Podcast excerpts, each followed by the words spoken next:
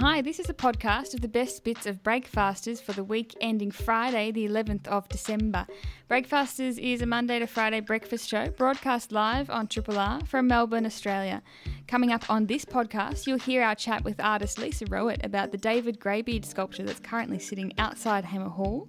And we also chatted to Michael Harden as he gave us his final food interlude of the year and wrapped up 2020. Uh, we were fortunate enough to talk to Dr. Erich Fitzgerald from Museums Victoria about the new Triceratops that's arriving.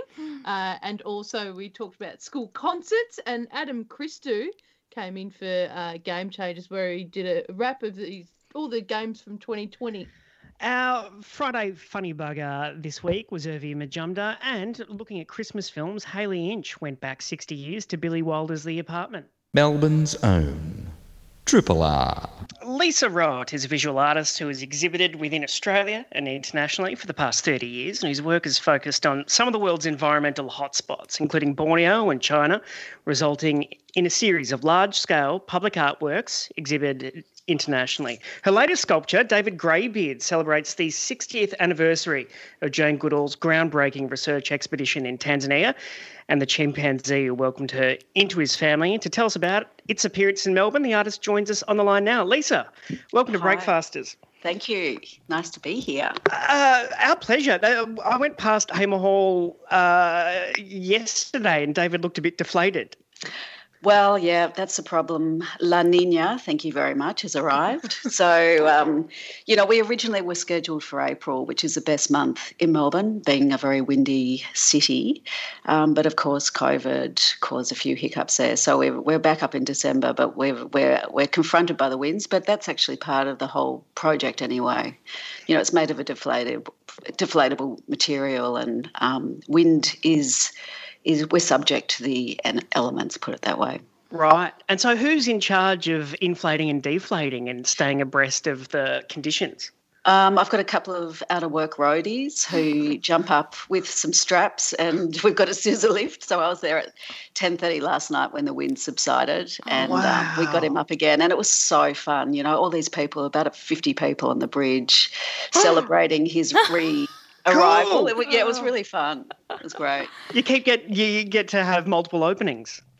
like endless. It's a performance. It is the art centre of Melbourne, so we, we've got a you know it is a performance, and I that's the reason I love that material. Is it's you know while it's quite sort of whimsical in a way, you know, it's got this uh, really pertinent message with the work that you, when every time he inflates, it's like this reawakening of this animal that's you know on the endangered list, and you know he represents all extinction of species really, and all this sort of decline that's going on at the moment.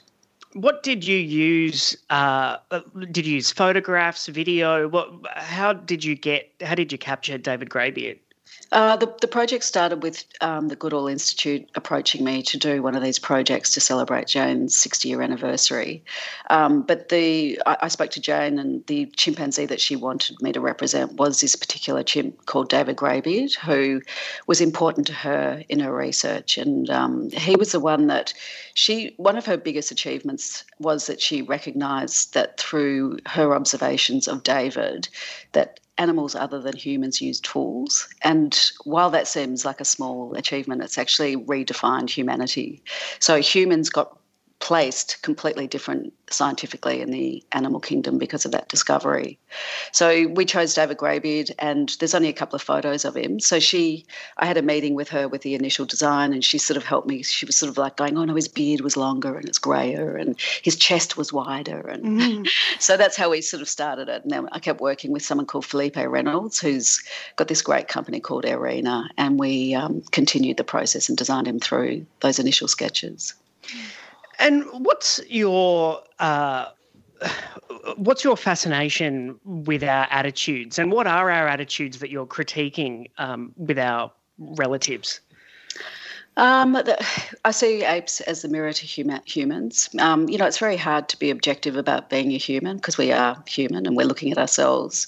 Um, chimpanzees, in particular, and bonobos are our closest animal relative. They're so close that we share the same blood types. So theoretically, you could even have a blood transfusion with a chimpanzee or a bonobo. Wow. Yeah, I mean, yeah, it's pretty amazing. I mean, I, I work a lot with scientists, so I, I've even worked in Atlanta with a particular chimpanzee who speaks through a keyboard system, and that was um, pretty wild.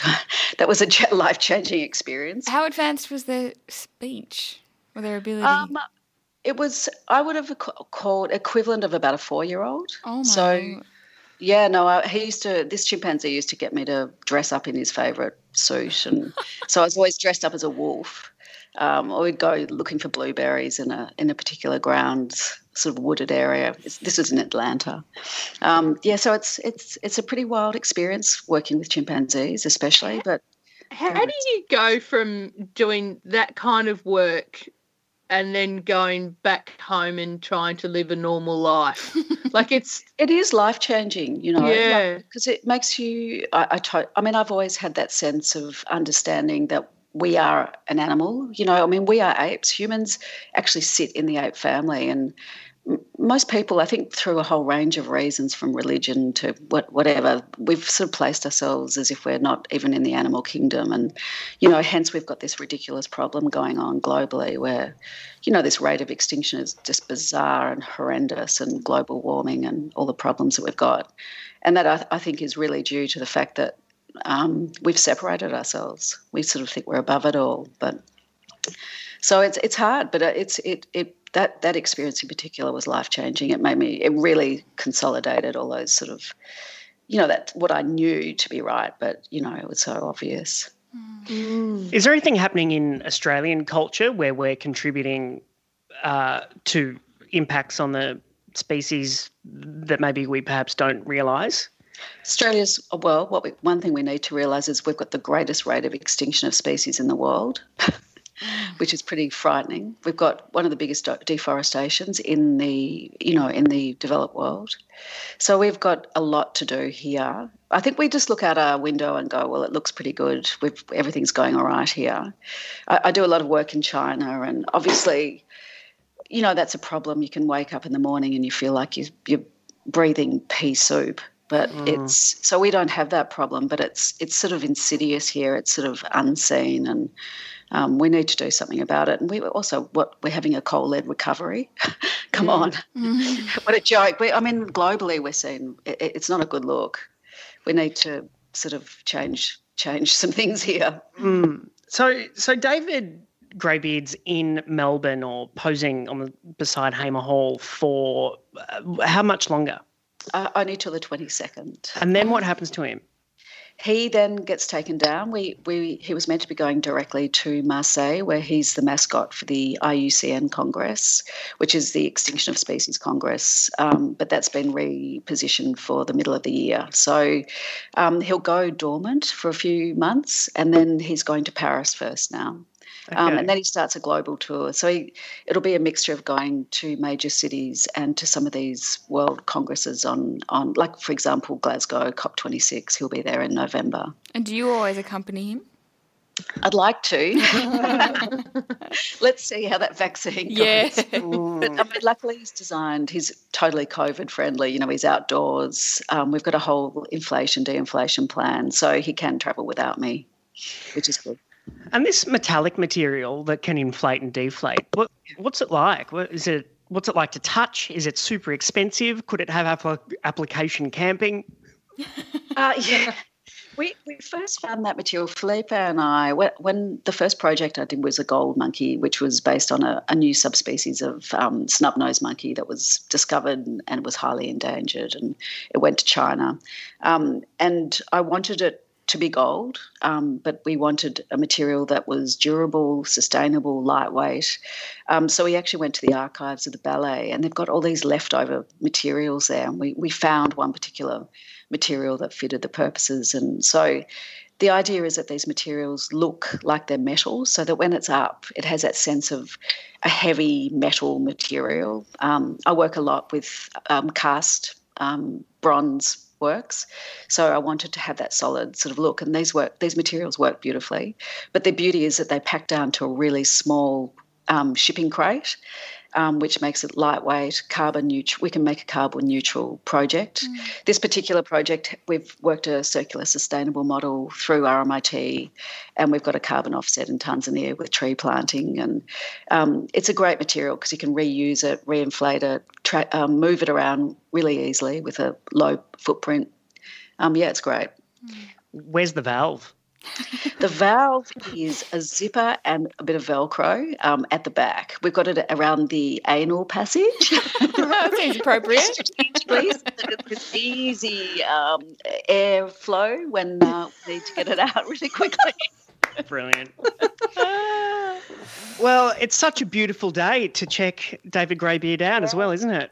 And also come down at night. He's really beautifully lit. And oh. I think next we've got about nine days of La Nina going into a nice pattern. So, but we look at Tuesday, maybe he might have to come down for the day. So I should let you guys know when we're going to inflate again because it's really beautiful. When he inflates, it's like this mound of material and he just emerges like this. Oh. It's really incredible, actually. I really wow. would recommend you get down. And is that what was happening at ten thirty last night? Yeah. Oh, wow, yeah. spooky. Oh, uh, yeah, it's it is actually quite moving. People just gasp when he comes alive because it's it's like slow motion. It's like we've animated it exactly to do it perfectly, and it's mm. just yeah, it's wild. Brilliant. Well, it's uh, David Greybeard outside the uh, on Hamer Hall Terrace uh, in association with the Jane Goodall Institute Australia.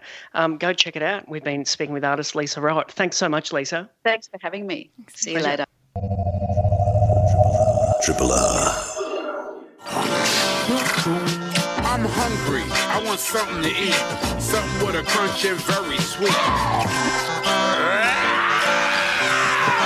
Michael Harden is here for the final food interlude of 2020. Good morning, Michael. Good morning. I feel like I should have some sort of fanfare or you know, the, the beating afraid, of tins. I'm afraid it's just us being very excited. It had, it's been um, quite one for the uh, for your industry.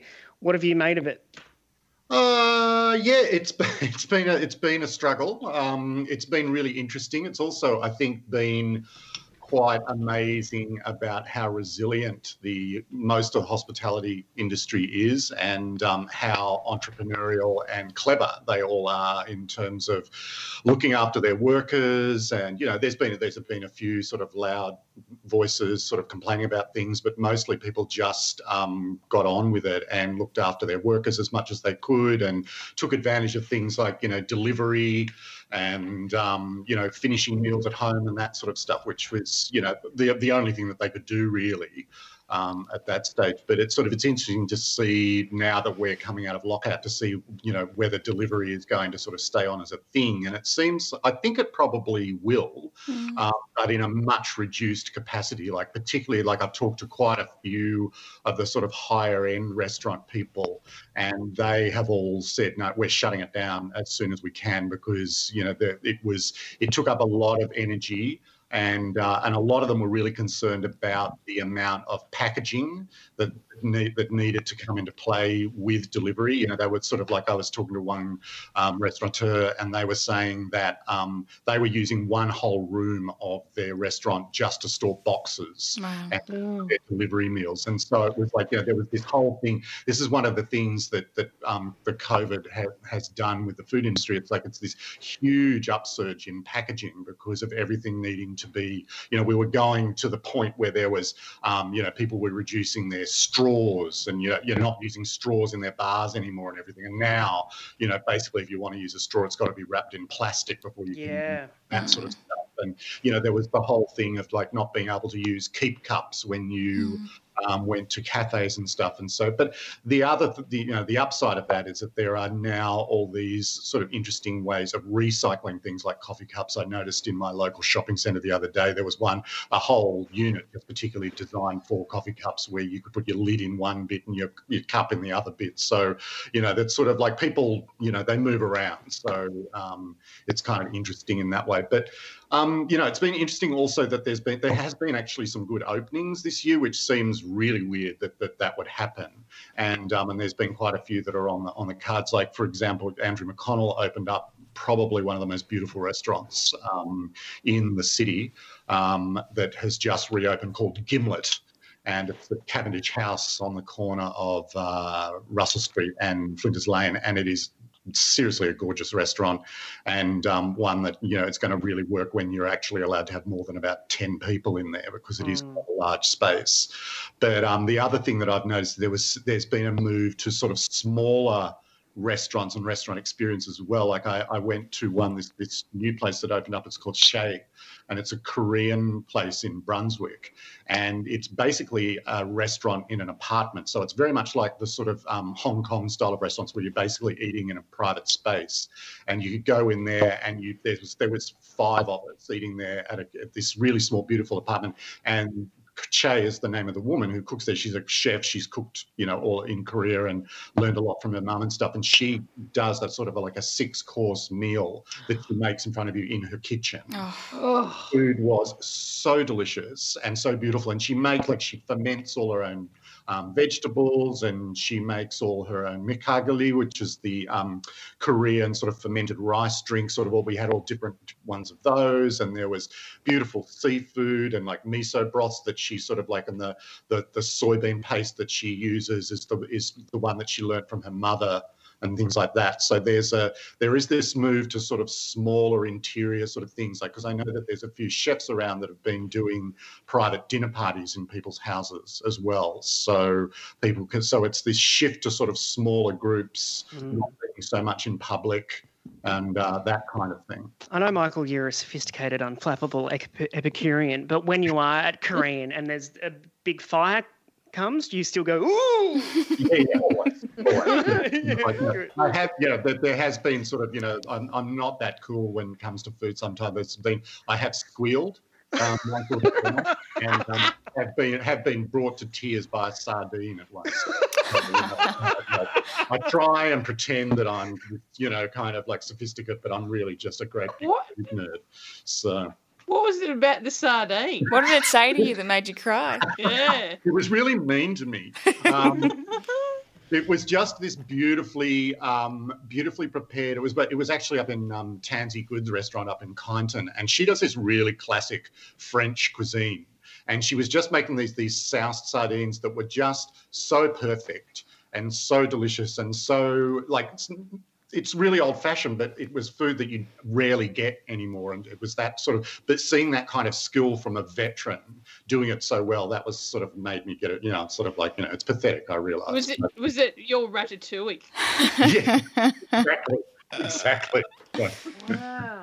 So yeah, and um, you know, I guess the other thing, you know, it's sort of like moving moving to smaller groups inside. I guess the other big thing happened this year is the you know the the move, the move outside.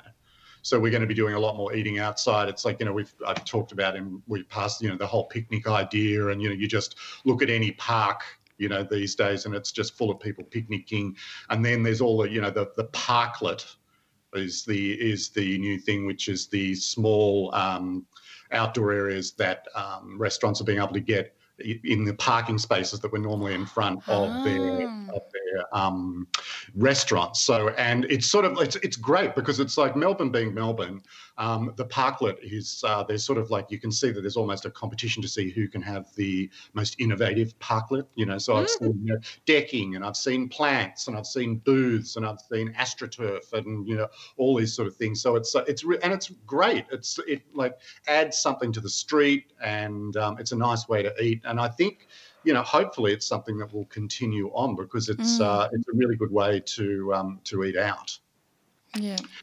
So, Where's, do you have a do you have a f- preferred parklet? Who's who's doing it particularly well? Um, we've got. Do we have uh, Gertrude Street? I think Chapel Street. I, I see Chinatown's really Mm. going to lean in. Yep. I know that's that's going to be a really interesting one. There's some really interesting ones along Flinders Lane, particularly up the um, the sort of um, you know strip club end, and um, which is sort of pretty grungy and stuff. But there's a there's a new place there that's opened um, called King William that's that's just opened. This beautiful. So in the middle of this sort of quite grungy urban area, there's this sort of astroturf thing with stripy deck chairs and you know little tables and you know filtered sunlight through the trees and stuff. It's really Mm. good. But um, yeah, Gertrude Street's doing well. Um, I think my favourite one is probably the one that because I go there a lot is um, the one at Gerald's Bar. Um, and they've sort of put in some decking and plants, and they've got, they've got a couple of sort of quite cut, covered booths with sort of laser cut sort of coverings over the top of them and stuff. So it's really interesting. It's sort of like I want the I want the uh, the parklet race to, to um, arc up and uh, see what people can do. Uh, well, is there anything else caught your eye this year? Well, I just th- thought one thing that sort of like been really interesting that just happened was um, that the um, the first the first grown meat has been approved, like lab grown meat has been approved in Singapore, which I th- for public consumption. Like this, has been a thing that's been going on for a while, and there's been the attempts to to do it, and people have been quite successful in making it. But this is the first time that it it has been released for public consumption. Um, it's still um, extremely expensive. And um, you know, it's like you're basically paying fifty-five dollars for a chicken nugget right now. But um, but it is um, it's going into public consumption, and they say that uh, you know as it as it goes along, it will um, you know it's going to, of course scale will mean that it'll come down, and it's and it's a very interesting um, turn up that, that they're doing this because it's like you know there's huge things like you know land use and you know emissions you know reduction in emissions and everything. It's sort of and with chicken they are not no chickens are harmed in the making of the chicken like they're, they're- it's more like a biopsy sort of thing they're doing the but then you kind of like the caveat on that is that they're using um, a thing called fetal bovine serum which just sounds delicious Mm. And, um, Bring you to tears, Michael. yeah, exactly. I'm weeping as we speak. Um, but uh, we're, which is made from obviously fetal, you know, calves in utero, and so the uh, to get that they have to slaughter pregnant cows. So. Oh, It's d- in, d- defies it's in point. very minuscule amounts, so it's not like that. It's hot, like, but it's Mm. still one of those things, and that is kind of like it, it's sort of it's like its fatal flaw at the moment is that it's still needing to use that in order to, um, but they're in order to make the the lab grown meat. But I think it's sort of like the, there's so many. There's like all over the world. There's there's laboratories working on this at the moment, and they're all working to sort of reduce that side of it.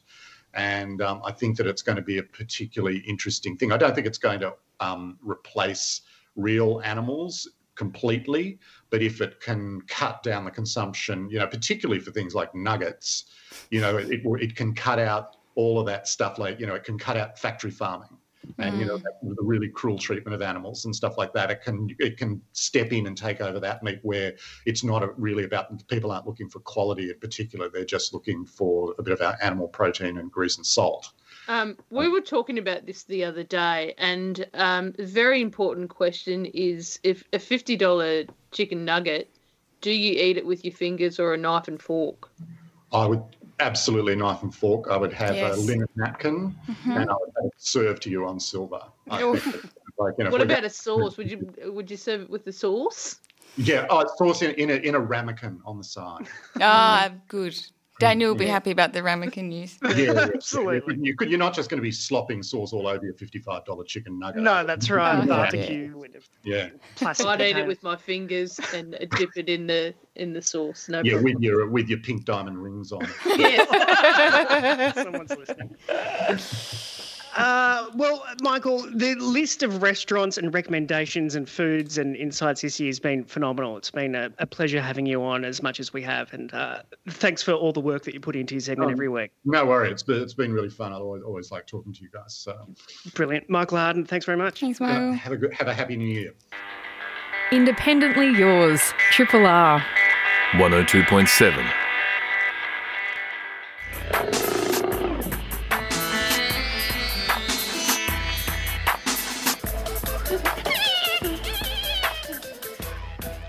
Museums Victoria has acquired a near complete fossil of a 67 million year old adult Triceratops. And to tell us about it for Feature Creatures this week, we're joined by Senior Curator of Vertebrate Paleontology at Museums Victoria, Dr. Erich Fitzgerald. Dr. Fitzgerald, welcome to Breakfasters. It's great to be here. Oh, is this exciting or is the novelty worn off for you? Look, it's always exciting. I mean, you know, there's it's the first time I've uh, been involved in um, such a massive acquisition of a dinosaur fossil in Australia. So, um, suffice to say, um, I'm pretty pumped. How big is it? Uh, you know, how what's what's special about this? I, look, I think the first thing to make clear is that uh, you know Triceratops is kind of like the least known dinosaur that everyone knows. So it's one of you know those childhood favorites for a lot of people. It's sort of like your your old childhood best friend. Um, that uh, that really this fossil is going to give us an opportunity to meet again for the first time, if you like.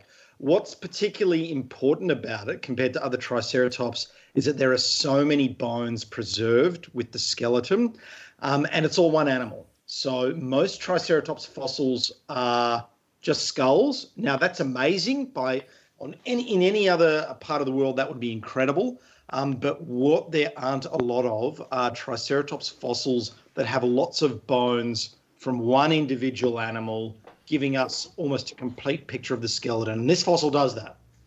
Oh, why? Why is it so? Why Triceratops only recently brought to light?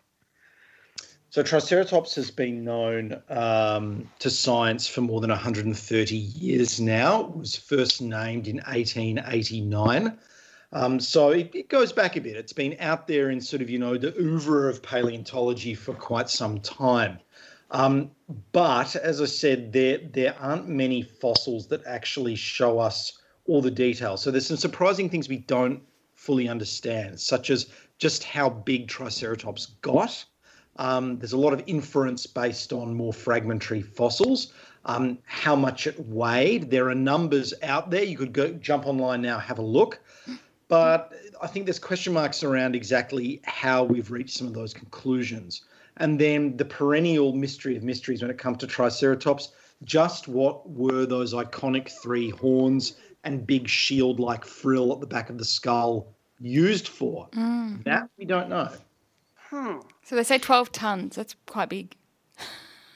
It's pretty big. It's pretty big. You know, that 12, you know, 12 tons is more than your average um, adult male African elephant, which is the largest living land animal today. So it's quite a bit larger than that. Mm. Are we giving this Triceratops a name? Great question. Um, there is a there is a uh, let's say um, plans uh, underway to to develop sort of uh, this Triceratops as, if you like, um, as having its own avatar um, that the public will get to know and love. Uh, but that's something I can't really talk about too much right now. Watch this space. uh, and what about uh, this idea that, well, where is it from? Is, is it Montana? Yeah, so the fossil was um, first found in 2014 and it was dug up um, on a private property on a ranch um, in the extreme southeastern corner of the state of Montana in the USA. So, what is it about Montana? Because Montana's popped up a little bit for f- fossils. That's right. Yeah. So, one thing about fossils that um, that that is actually one of the simplest things about them. Um, where we find fossils is where we have the opportunity to actually find them. Fossils aren't distributed evenly across the surface of the earth, and Montana has this, shall we say, confluence of characteristics that makes it uh, a fossil hunter's uh, dream. The number one thing is that there are rocks of the right age that were formed in ancient environments um, where you're going to have fossils preserved. That's the first thing. Second thing is that, unlike, for example, Australia, there's been active tectonic activity, so essentially active um, uplift of mountains um, over several tens of millions of years that have exposed these rocks from underneath the Earth's surface, and they're continuing to do so. And so those rocks are being exposed and eroded. And when you have exposure of rocks of the right type and the right age, and they're being eroded, well, that's not only eroding rocks, but it's uncovering, nature is uncovering fossils. And of course, that final element is a pretty big population in America and a lot of people out there looking for fossils, whether they're scientists or um, landowners, members of the public, um, commercial fossil prospectors, and they're finding the fossils. So all of those things combined makes Montana a, a sort of dinosaur bonanza. Uh, there's a bit of work that needs to be done before the general public can see this Triceratops. Can you talk to us a bit about uh, what's involved? Sure. It's really the bulk of the work that has to happen after a fossil is found. So a lot of people imagine that when a fossil is found in the field, you know, almost Jurassic Park style, it's just a matter of brushing the sand and sediment away with a paintbrush. Or I often say that's archaeologists, not paleontologists. At mm. least in Australia, in my experience, I've rarely had to get the paintbrushes out, mm-hmm. but it does happen. So a lot of people sort of conceptualize that that's the really big bit of it. And that's sort of the romantic, exciting part out in the field. But the real painstaking, at, time, at times admittedly tedious work happens when the fossil goes back into the lab or workshop and the hours, days, sometimes years goes into removing the fossils from the rock and vice versa. And so that work is being completed right now. And so far, that's been going on for more than a year. Once those bones are cleaned, if you like, or as we say, prepared, removed from that sedimentary rock, um, we then have the process of uh, repairing bones. You know, 67 million years of uh, of being entombed does quite a bit to these bones. There are cracks that need to be um, sort of glued and filled, etc. And then once those bones are out, it's the process of then building a steel framework on which those bones have to sit on, or if you like, little individual cradles uh, made of steel brackets that they sit in and that holds up that skeleton um, in the exhibition display. So all of that work is happening now, and that's many, many months of work by many people. Mm. And be honest, because you were allowed to hang around the Triceratops and you know you'll be you're in charge. Will you put like your head in its mouth and stuff? Look, one, I, I have to admit, one of the things that it's very hard to stop a paleontologist from doing is that when you get a jawbone or some big teeth, um, and I stress that we would normally do this with replicas, not the original fossils. Um, there is a bit of a, uh, a, a meme, if you like, amongst paleontologists of holding the jaws up near your mouth, and um, that, that I have seen that being done. I, I can't confirm or deny whether I have. we don't do that, but I have seen other people do that. Your friends of yours Uh, have it's a done. bit of a thing. yeah. Uh, and from what you see about its cultural impact, what what ages go the most nuts for something like this?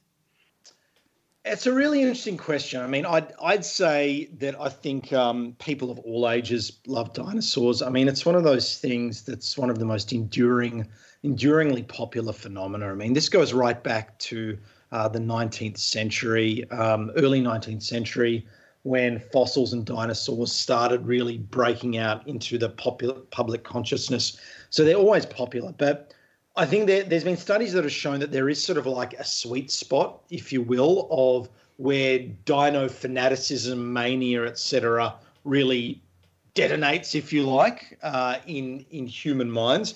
And I think that that's really children, uh, you know, between about the age of four um, and seven, and that that's really where dinosaurs are particularly popular. And that, and I think from that point, you're either you sort of go through that phase and then move on to other things in life, or you do that but retain, you know, what I call, you know, the sort of terminal case of dinosauritis, which most paleontologists, no matter what their specialist expertise in terms of fossils is, um, I think most paleontologists can't deny that dinosaurs are really important to our field, and they're really important to science as sort of a gateway um, to interest and understanding about nature and just the world around us. Well, it's a very exciting acquisition. Congratulations. When can we see it? We're going to be able to see it in all its glory, everyone from around the world, uh, in late 2021. Mhm. Um, and that's going to be in a absolutely spectacular exhibition currently in development at Melbourne Museum, and it is going to be a blockbuster. Yeah. Uh, Dr. Erich Fitzgerald, something to look forward to from Museums Victoria. Thanks very much. Absolute pleasure. Thank you. Thank you. Triple R. Uh, getting towards the end of the year, and uh, we yes, we've missed out on many, many, many, many things this year. Um, but uh, one of them is the end of year school concerts. um, as someone that um, doesn't go to school and has nobody that goes to, um, I have no children, um, but still, any opportunity to go to a school concert, I'd be there. I love them. Big fan. You never know what you're going to get. It's the um, you know the thrill of the amateur theatre combined with the community spirit. Mm. What a what a joy! Um, in our our school, we would do in our primary school. It was like every second year, they'd do a big big show, um, and each alternate year it would be singing Christmas carols on the back of a truck. A, a flatbed truck out on the oval. Everyone stand up there, get a bit of tinsel, away in a manger, and That's awesome. etc. etc. Beautiful. Yeah, it was beautiful, but it meant that um, like usually when you like only like the year sixes would get a major role in the end of year production, like in the if, if it wasn't a Christmas Carol year, um, that yeah, the big roles would go to the if you were in year six, and I worked it out that like when I was in year six, it was going to be a carols on the back of a truck year, and I was a bit like I think I worked it out maybe year three or year four, and I was like, but well, that's something I'm going to have to deal with with not able to. It's got two years to, to get to get over it, to make Yeah. peace with it. Yeah. But then, but then I worked that they uh, the year there was a, a teacher wrote an original production. I know it was about um, saving the environment. It was an environmental play, um, and if you're in year five or year six, you're allowed to audition. I auditioned and got the part of Artie, the art art lover, um, when I was in year five in the end of year major production. Oh, it worked Yeah. Game changer. I was very excited. Um, lots of um, non original tunes. So it was just a, a play where there was a group of friends. We went to a tip and went, "Oh, this could be so beautiful," and we cleaned it up. And that's that's what we need to do with the whole world, oh, good, great analogy. the whole world. And Yeah. um, think- John think- Williams then rip rip wood chip, turn it into paper. Bit of midnight Overlake oil Local. in there as well. There's midnight oil, and there was a guy, one of our classmates. With they just gave him a bald cap, and then he came and he just did Did the dance. Perfect, he did the per- dance perfectly. It was like they knew that they you couldn't plan anything after that dance. Like that was the closer because that was the peak The showstopper. primary school. Yeah, it tore the absolute house. Like people were went mad for it. We couldn't wait to do it like again the next night. We're like, oh, we can't wait for Paul to come out and do his little Peter Garrett dance. um, I feel like it was the teacher's long game, like make a musical, yeah, try get it staged, do a teaching degree. teach for five years. Maybe there'll be a talent scout in the audience. They'll pick it up. yeah. Um, I remember I was uh, I I have no idea what the name of the musical was, but I was Brad the baddie, good at nothing but being bad. Ooh. Ooh. And um, I remember I had a scene where I had to bully someone, like f- physically, like intimidate them, and they were like scared of me. yeah. I did too good a job, and and Steph, poor girl, the teacher took them to McDonald's after.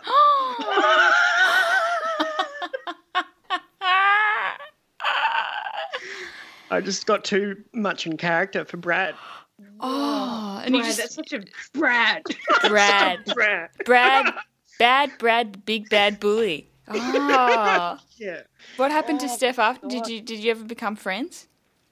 Uh, she, yeah, we're, we're, we're friends. She's all right. I do feel, I do worry I've done lasting damage, but she says it's fine. Are you still in contact with her Oh, you know, tangentially. when you have yeah. when you have um therapy together?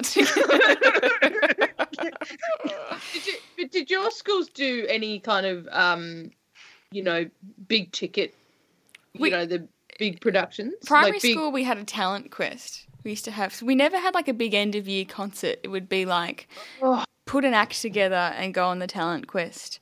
Um, yes. And I I loved that. I mean, I loved getting up and doing that. Um, but I feel like it didn't go all. Must no, it must have gone right through to when I was in grade six. Um, uh, Sarah, Sarah Smith could back me up because same same primary school. Um, but uh, yeah, I remember yeah doing it so many different years. I think like with a group. And one year I had this friend who was a, ended up being a bully. She was a real ringleader, and so we used to just do what she said. And one year Yeah. she's like, "We're going to do the Wiggles," and I was like, "I hate the Wiggles. I don't want to do the Wiggles." And then she's like, "Yeah, Mon, you can be the red one because you've got a red skivvy." So then I had to wear.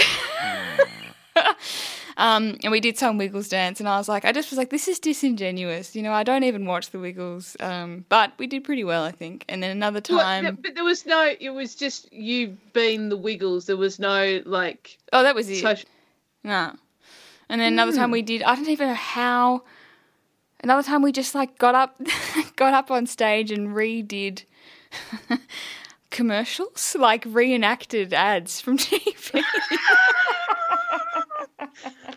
You know, we did, man. We would do talent quizzes, talent shows as well, but it was like we did New Kids on the Block, and like the boys would get together, uh, and we'd get tennis racket covers, and we'd use them as put that on your head. That was like your mohawk, and then you'd get your your tennis racket, and that was your guitar and we'd just go out and like they just put play the track of a song and you just go out and, and just shake around. just dance around. Mate, that is you know, that seems pretty but also it's ten times better than getting up and doing the wiggles. like Yeah. were you in high school? No, no, no, no, no. I think I was I think I was in I would have been 9 or 10. I think I was in grade 3.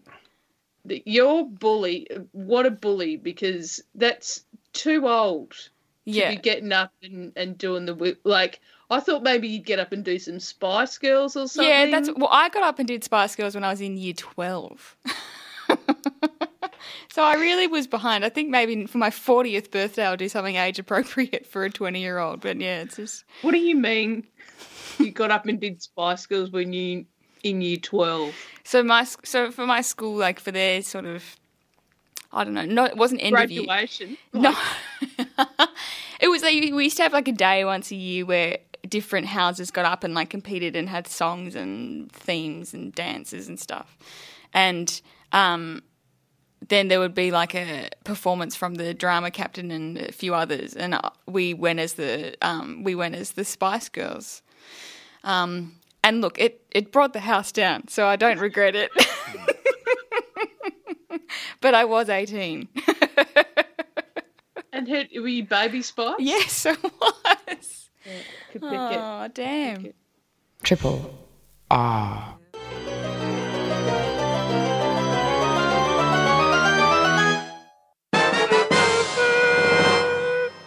After a packed year bringing us the world of gaming, Adam Christou joins us for the final Game Changers segment of 2020. Good morning, Adam. Good morning. How's it going? Very well, thank you. Good, thank you. Tremendous. What? Uh, how are you feeling about the, the close of uh, the year and the you know everything that you've observed and played? Oh man, it's it's been a weird year, but it's been nice to have video games with you as a constant. And for lots of really great games to come out this year as well. I think this has actually been like a really great year for games. Um, and an interesting swan song for the PlayStation 4 and Xbox One X, which are both kind of I guess going off into the sunset this year and being replaced by new consoles, the PlayStation 5 and the Series X and S. Um, so it's been an interesting year of transition and of and, and of new games coming into the space, um, and and a hint of what the next generation of games might look like as well. But I guess overwhelmingly, it's been great because there's been lots of fun things to play, um, and we've all had plenty of time to, to play games because we've all been stuck at home for the majority of the year. Um, you know, which is great for me because I didn't have to come up with excuses to dodge social events. I could just stay home because of the lockdown. So, win win. Um, so, I thought today we might actually have a look back at some of the highlights of 2020 that I've really enjoyed. And this is a very subjective list of games that I've personally really dug. Um, as well as, um, I guess, really quickly foreshadow a big game that's coming out this Thursday, which I'll, I'll I'll try to review when I'm if I'm back next year, which is Cyberpunk 2077, which is probably the most hyped game of 2020 of the last five six years. Um, it's by a game development company called CD Projekt Red. Um, it's been in development for over seven years. It has a star-studded cast. Keanu Reeves is in this game. Grimes is in this game. Uh, the soundtrack features artists including Run the Jewels. Um, there has just been so much promotion about this game. I watched a video where some of the audio team went and took audio samples of various cars from car companies. They just like stuck microphones in big engines and were like, we need this car to sound like this BMW. And I was like, I'm not going to fucking tell. Um, so, so that game comes out this Thursday. It's a dystopian cyberpunk future game. Um, I'm a little on the fence about whether the story will be interesting or good. Um, I have nothing more to say about it because it's not out yet. So um, hopefully next year I'll be back to talk about it. We don't know. So your game of 2020 is a game you haven't played. Yeah, well, I don't know yet. I'm just I'm just marking it there because I think it might pop up in a lot of people's lists. It's a very ambitious big game, and I feel like it's hard for us to talk about the big games of 2020 without acknowledging that this one's right on the horizon. Its release has actually caused multiple other game studios to delay their games coming out to next year so that they won't be around the release of this one. That is the general feeling in the air about this one. It's kind of like a big behemoth blockbuster that's on the horizon that's going to suffocate and swallow everything that comes through. So I think the big behemoth blockbuster was that f bomb that you dropped. oh, thank you. Sorry, sorry to all, everyone. Like, you know, little minor swears. Uh, but yeah, you know, gonna gonna get serious about games here. We're all adults. The f bomb's going to come out um, on morning radio. Um, so yeah, let's talk about games that I actually played now. Um, and in the indie space, there's been some really fantastic gems that have come out this year. Earlier this year, I spoke about Umurangi Generation, which was the futuristic end of days photography game set in Aotearoa, New Zealand, uh, that has you taking photos of um, kind of a dystopian future and the end of the world that has been inspired by classic anime like Neon Genesis Evangelion. It tells its story through the environment that you walk through as you take photos. Um, a recent expansion has come out for that game, so there's even more new levels and more story to explore and more things to photograph. And I just think it's a really remarkable game made by only a handful of people and really worth diving into. There was also Soon Only the Ocean, which was the game about a fictional island off the coast of Victoria that was slowly sinking due to climate change and water levels rising. And you played um, a geologist slash um, environmental scientist who would go to that island and just record nature and take photos and see what was happening as the island was disappearing. Can't play that game anymore because it was set in real time, so the ocean sunk. So if you missed out on playing Soon, the ocean, it's Mm. gone. I remember when you reviewed that, and the whole time I thought it was a real island, and it was very confusing. You were really But- concerned. It was Yeah, I was. I was like, what? Don't make a game about it. Do something. Like, change I guess policies. the game kind of making a, a statement about how we need to do more about climate change and how we're going to lose land, um, and in particular, land of the First Nations people as well. Um, and another game which I didn't review on this segment but really enjoyed was a narrative card game called Signs of the Sojourner, which is um, about connecting with people through language and conversation. And you actually play a young woman who is a merchant trader taking over her mother's trade routes. And as you explore the world in this game and talk to people by playing an elaborate card game with them, um, so the game simulates conversation through um, this card game where you match symbols and and pictographs with people, and essentially that is, um, I guess, a way of um, abstracting conversation between different cultures. You will pick up different symbols and different cards as you speak to other people um, throughout the world, and it's sort of um, I guess is like a way of representing how you're learning about other cultures or learning about other ways of communicating with people. And it's got a really brilliant narrative and story. It's just a really genius game that kind of explores conversation between different groups of people, and it's really, really great.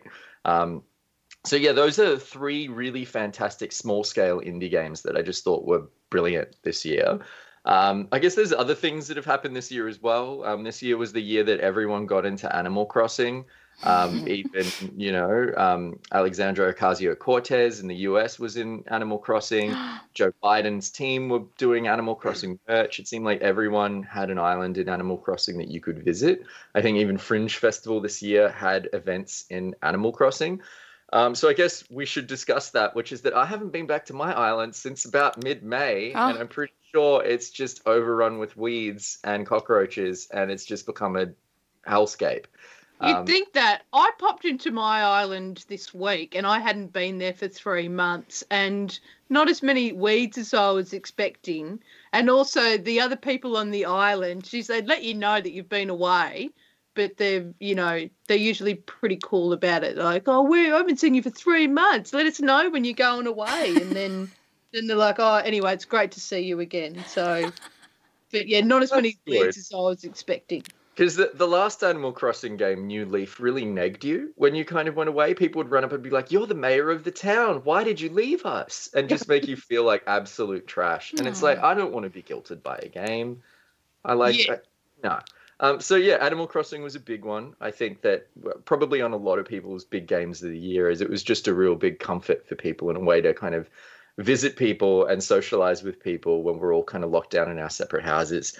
Um, In 25 words or less, why was it called Animal Crossing or what? that's the name of the the franchise, and Right. essentially it's a town full of animals. So Okay. you're visiting all the animal people in their town. Um, riv- riveting. I, I, I didn't know that Joe Biden played it. Is that right? Well, I don't think he played it. I think his team of savvy, like, Yeah. uh, like people, kind of set up a bunch of Joe Biden merch inside the game to kind of like right. Get in touch I with was the going to kids. say. 'cause he Yeah, was- very cynical marketing ploy, probably. yeah, because he was felled by crossing an animal. I, I don't know this story, and now I'm fascinated. Well, he, he's, he broke his ankle uh, crossing his dog. Anyway, it's a surprising game to be into. Um, look, I want a game about that. That sounds great. um, and so yeah, I guess a, a couple of like other quick notes before I get to my game of the year. Um, Big shout out to Assassin's Creed Valhalla, a game that I've now put 90 hours into. I've officially consummated a relationship with the hot baker. Yes. Where, where Oh, well done. and I've burnt down many Christian churches in, in Dark Ages England. Um, good times. It's it's. I'm having a really good time with that game. It's actually really fun. Um, big shout outs to Ghost of Tsushima as well, which was the samurai game from earlier this year, which I completely dumped way too much time into, and it was a very fun game. Um, but my game of the year this year is Hades, um, which was um, a game I spoke about about a month or two ago, which is where you play the Prince of the Underworld, the son of Hades himself, Prince Zagreus, as he attempts to escape the underworld of Greek mythology and reunite with the Olympian gods on Mount Olympus. Um, a game that throws you into the dungeons of the overworld over and over and over and over again as you die. And then every time you die, you go back to the House of Hades and get to have cool conversations and grow your relationships with all the denizens of the underworld. And for me, that is just a game that has managed to nail story and and and really good narrative with just really solid gameplay in a way that I haven't experienced with any other game that I've played this year. It's just so solid, so much fun to play, um, and hands down my game of the year. And also, my Prince Zagreus got to get into a romance with the god of death. So Oh, it seems well done. into games where you get to romance other men. If anyone's noticed that throughput, that is the definite thing in, in what makes a good game for me. Um, but Hades is just fantastic. And I think because it has such great accessibility options with its difficulty, it's a game that anyone can kind of jump into and have fun with, whether you're into kind of narrative storytelling or you want a really good, challenging action game. And where can you play? What can you play it on? Currently on Nintendo Switch and PC. And they're going to be bringing in a cross save function soon. So if you own both, you can swap your saves between PC and Switch, which is super great. Um, but yeah, that's a little snapshot of what's been going on in games this year. There's been so much happening, and I feel like we've got not enough time to go through everything. But yeah, If there's anything you want to get through, if, if there's one more thing you want to throw All away, right. let's throw one more in, which is um, I want to give a big shout out to um, Final Fantasy VII Remake, which was the uh, the reworking of Final Fantasy VII, which came out in 1997. Uh, Square have come back to that game and remade the first five hours of Final Fantasy VII and turned it into a 50 hour game where they've expanded on everything. Um, it's actually quite surprising. It's really inventive. It does things with the idea of remaking or I guess, recreating a game that's existed before in the past in a way that other remakes haven't done. Is this a sequel or is this a remake? That is a question the game itself metatextually wants to answer. And where the story goes from here, I have no idea, but I'm really excited to see the next game and to kind of keep following that story mm. and those characters. They knocked it out of the park. So if anyone was sitting on the fence about that one, that is a great game to cool. play. I'm surprised it ended up on this list. Well, Adam Christou, thank you for opening our eyes this year to a vibrant world of video games when the real world was quite limited and dark. Uh, it's it's been so yeah, it's been eye opening and incredibly refreshing, and you're always so thorough and informative and infectiously passionate. So thanks very much. Oh, my pleasure, and thank you for letting me drop an f bomb. we didn't let like, you. No, yeah. we'll take this off air, Adam. uh, thanks, Christou. Pleasure. Triple R on FM, digital, online, and via the app.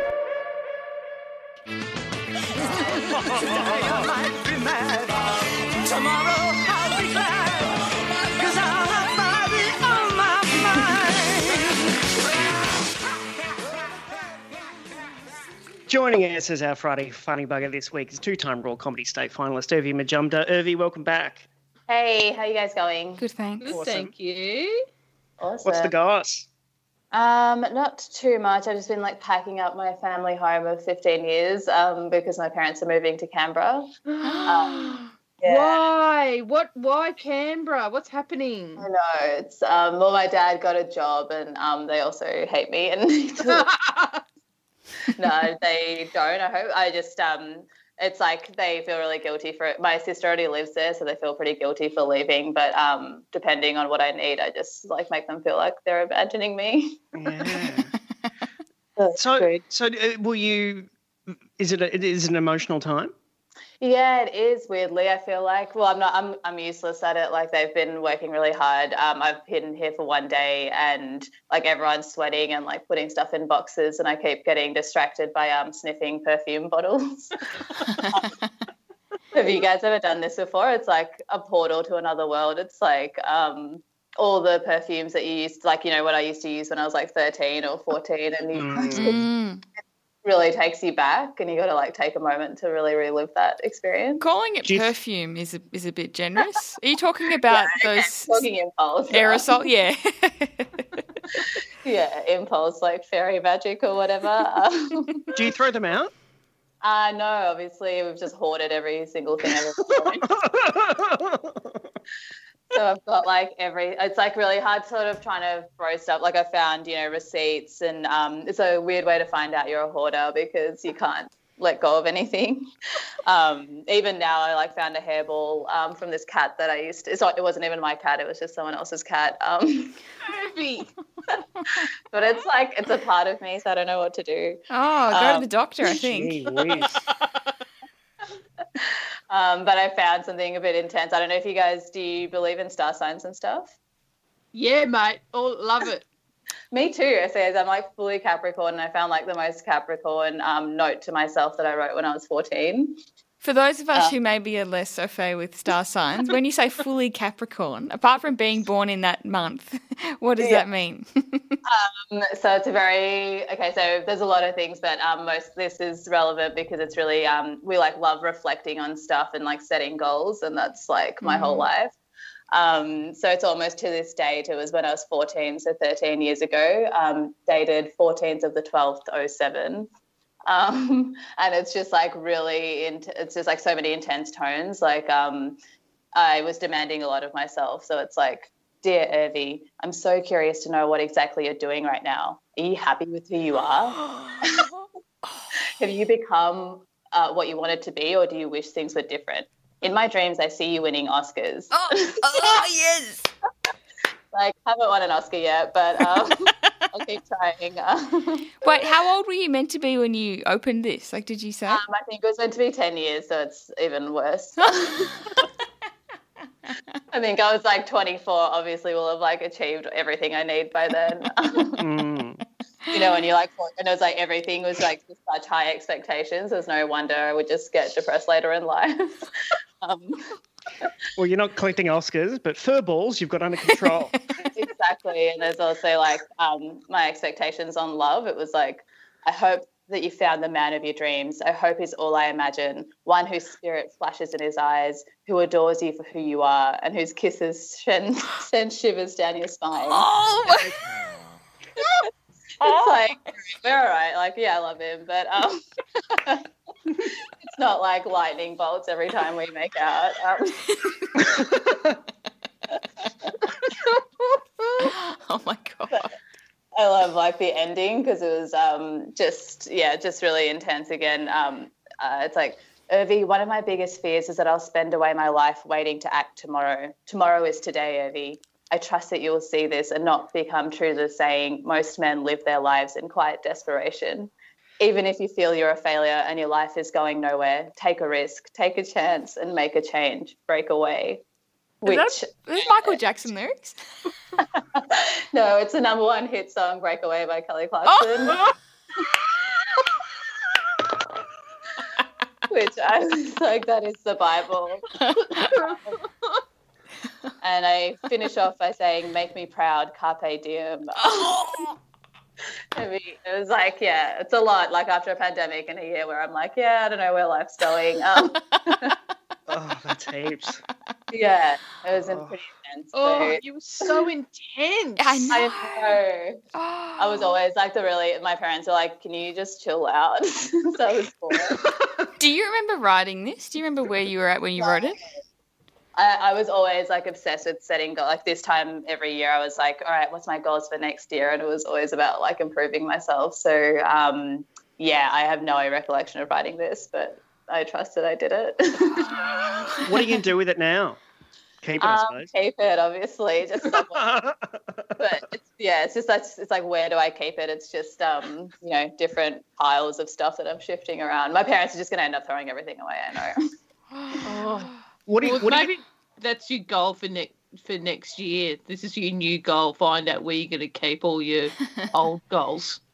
Yeah, I, we've got a pretty big shed, so I think it'll just be there. But I feel like moths are probably going to eat it there.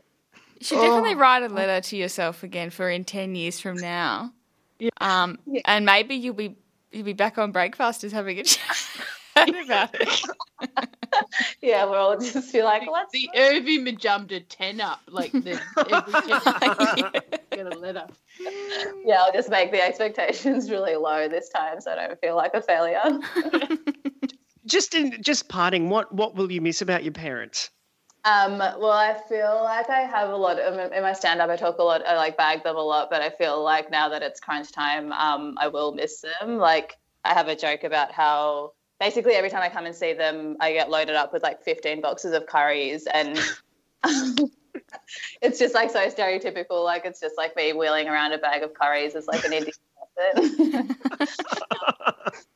So it's like it's sometimes like we'll we'll argue so much about it as well, like tears and like in public and stuff, and because they'll just like sneak it up on me. It's like I'll the whole weekend I'll be like, just remember, I just want like one box of curries, no more. And then as they're dropping me off at the station, they'll be like, surprise, he's like four more boxes. um, so we have a lot of fights about that. But um, now that they're going and I won't get any, it's um, it's like kind of distressing, I guess. N- no more curries and the taps turned off on the mum and dad material. yeah, exactly. So now it's just like, yeah, they do a lot of funny stuff. Like I was talking, I think last time about how I'm really bad at driving, um, and like they're trying to be encouraging, but I was like driving the other day, and I like look back before I start driving to the rear view mirror, and I see my mum just like doing a quick prayer. like, mom, stop pretending that you're like I can't see you. Oh, well, well, Urvi, uh, thanks heaps for joining us and uh, good luck um, pretending to help pack. Thanks so much, guys. Have a good day. Triple R.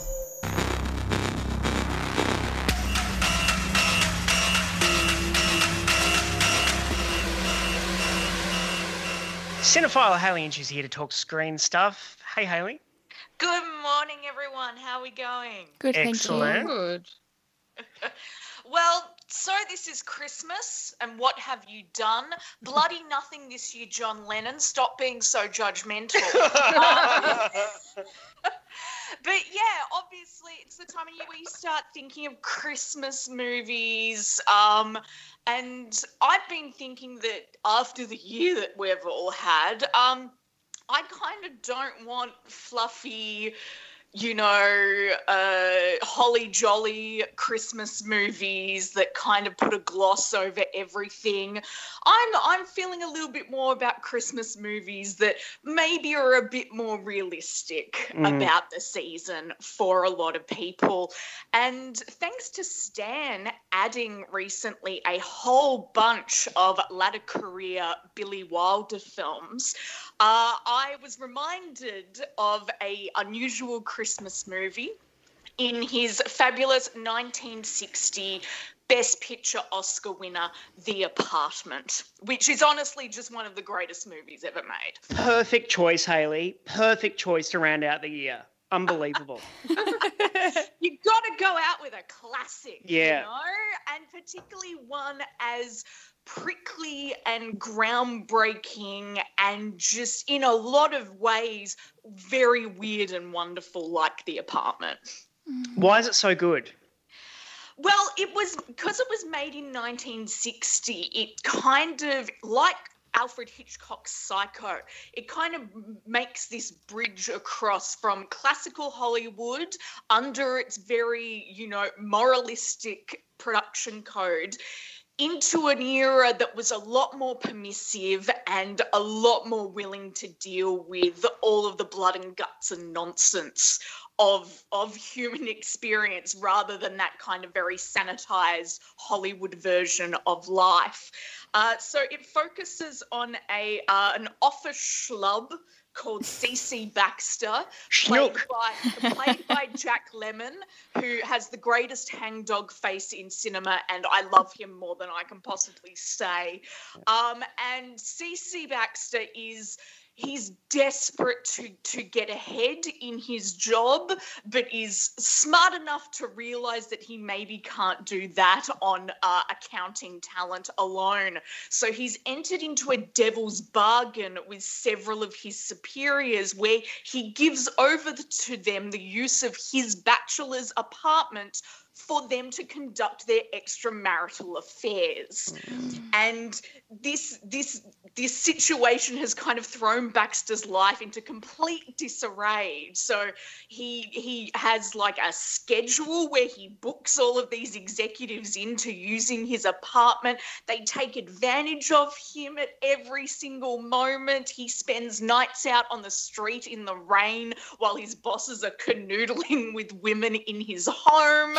and he's he's just yeah, just he's so desperate trying to get ahead of that corporate ladder that he's basically completely ruined his his out of work life. And uh, this gets even more c- complicated when the head of personnel, Mr. Sheldrake, who is played by Fred MacMurray, which is an amazing bit of casting when you think back to Billy Wilder's earlier career and uh, his great uh, noir film, possibly the noir film, Double Indemnity, which also starred MacMurray as a very unsavory character. Uh, the, the this big boss, Mr. Sheldrake, uh, cottons on to this situation that's happening with Baxter's apartment and decides to uh, use it in order to continue his canoodlings with uh, lift operator Fran Kubelik, who's played by Shirley MacLaine. And Fran and Baxter have this kind of um, interesting friendship, uh, that kind of, you know, workplace friendship where there is the possibility that there may be something more there if Fran wasn't completely ridiculously and stupidly. She knows it's stupid in love with mr sheldrake. So you kind of have this weird triangle appear.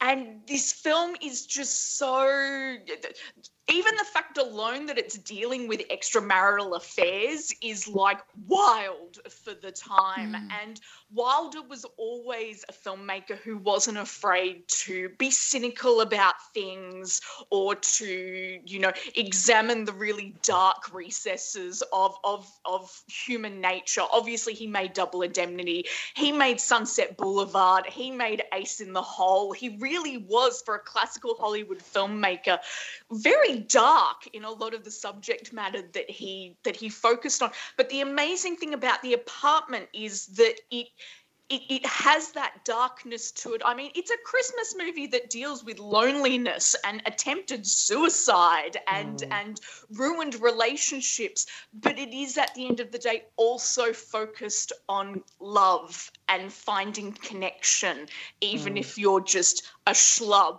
whose whose life is a disaster otherwise. Yeah. Christmas is the really the motivating for the for the tension and the stress of the the plot, isn't it? It's it's it's not just it's not a story that just happens to take place at Christmas. No, and and the the use of Christmas is so it, it's almost like beautifully weaponized because what it does it really exposes the the the indignity and and the hypocrisy of these professional men supposedly leading these very perfect, you know, 1950s esque lives of of of having the wife and the children, everything like that. But they've got these double lives in in in the city where they're just carrying around. It's it's a very Mad Men vibe as Mm. well. If you love Mad Men, the apartment is absolutely a big, big, big influence on it. And yeah, so you have the the, the, the almost incredulity of of people celebrating Christmas and celebrating the holiday season when you're also focusing on these really, really lonely characters who are just trying to find some sense of love and purpose in their own lives as well. And it really comes down to like the fantastic performances from Lemmon and MacLaine. They have such beautiful chemistry together. And and the dialogue in this film is just you just come away from it just going, oh my goodness, if only people could write films like this anymore. It's so tight. It has incredible lines that are just going to stick with you. The, the, the, the, one that really sticks with me is MacLaine. She talks about how, you know, there's two people in the world. There's the takers and then there's, there's the people who are being took and they know they're being took. So Mm. It's uh yeah, and- and also because it's from 1960, a you get to see young Jack Lemmon. which you do and he's Mm. just a delight in it. And and billy wilder really loved jack lemmon he thought that he was just like an actor's actor. And unlike a lot of the other actors he worked with he would actually let lemmon do a lot of ad-libbing and adding things to the script and things like that. Of course before this he he worked with lemmon on um some like it hot which is also one of the films that's been uh, added to stan. And also a couple of the old a couple of the older uh, lemmon wilder uh, collaborations like the fortune cookie and irma la douce and so yeah if you do end up watching the apartment uh, please search out wilder's other films he is probably the top grade classical hollywood film director for me there's probably no one better Yeah. Uh, also, you get you you there'll be like a reference to Fidel Castro, but it's a contemporary reference. Like as a young That person. is. Someone Mm. refers to Fidel Castro as a fink, and it's fantastic. Yeah. Oh, I just yeah. Is there going to be a? Am I crazy, or they just don't make films like this anymore?